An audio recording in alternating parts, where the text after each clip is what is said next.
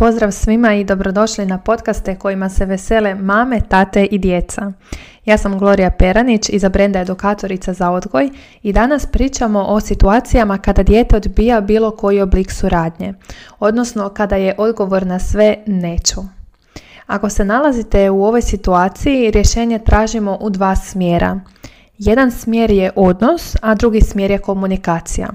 U nastavku ovog podcasta ću objasniti oba. Što se tiče odnosa, dijete pored osnovnih potreba kao što su sigurnost, privrženost, pripadanje i tako dalje, ima i potrebu za moći, što znači da ima potrebu da i ono nekad nešto odluči, odnosno da ima određenu dozu kontrole. Iako se nama čini da je cijela naša svakodnevica posvećena djeci, iz njihove perspektive je to zapravo upravo suprotno. Dakle, sve onako kako hoće roditelj.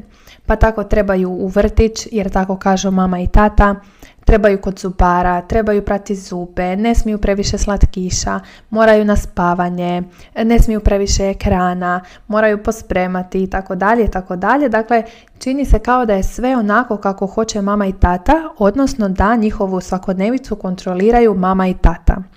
Zato u nedostatku zadovoljenja ove potrebe e, djeca mogu tražiti svoje načine za kontrolom, odnosno mogu odbijati bilo koju našu inicijativu ili pak u drugu stranu često ulaze u takozvane borbe moći. Osim toga, trebamo imati na umu i razvojne faze djeteta i pritom prvenstveno mislim na razvoj autonomije. Tu opet uzimamo u obzir dvije stvari. Dakle, jedno je to da se uh, postepeno osim djetetovih potreba javljaju i djetetove želje, a drugo je to da s razvojem djeca sve više toga mogu sama, odnosno mogu samostalno nešto obaviti, pa tako na primjer e, ranije nisu mogli sami držati vilicu ili obuti se, zakopčati i tako dalje, a sada to mogu. I tako se prirodno uz mogu sam javlja taj famozni hoću sam. To se naročito odražava od druge godine nadalje. E sad, ukoliko mi e, ne reagiramo na taj djetetov hoću sam, dakle imam potrebu i ja aktivno sudjelovati, odlučivati, kontrolirati i tako dalje, onda dijete samo pronalazi načine da nešto odluči, odnosno da nešto kontrolira. Drugi dio, kao što sam rekla, odnosi se na komunikaciju. Pritom mislim na načine kako roditelj zahtijeva nešto od djeteta. E sad, kada bi obratili pažnju na to kako se obraćamo djeci, vjerujem da bi se često ulovili u tome da od djece nešto tražimo kroz naredbe, na primjer pokupi, pospremi, obuci, operi, požuri i tako dalje. Osim toga jako često koristimo ne, ne viči, ne trči, ne slatkiš, ne sada, ne tamo.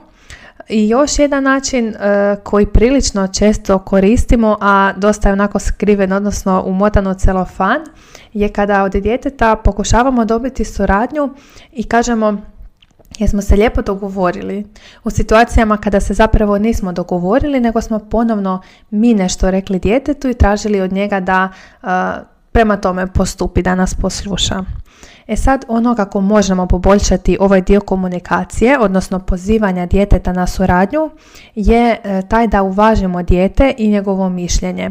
Dakle, da ga zapravo umjesto u nekakvu ulogu pasivnog izvršitelja tih naših zahtjeva postavimo u poziciju da i ono ima priliku aktivno sudjelovati, iznositi svoje mišljenje i tako dalje. Jedan od načina je da mu primjerice ponudimo e, izbor unutar konteksta kojeg smo mi već prethodno zadali. Pa tako ako se dijete treba obući, ono primjerice može samo odlučiti koju će majicu obući. Iako je to banalan primjer, zapravo je sasvim dovoljan da shvatimo e, da na ovakav način djetetu šaljemo poruku ti si važan, imaš pravo izabrati i sposoban si to napraviti, odnosno donijeti tu odluku.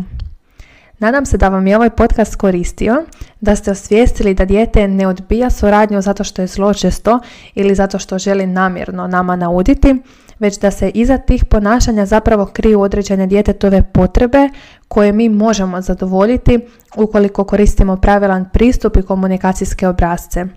Do sljedeće epizode puno pozdrava vama i mališanima.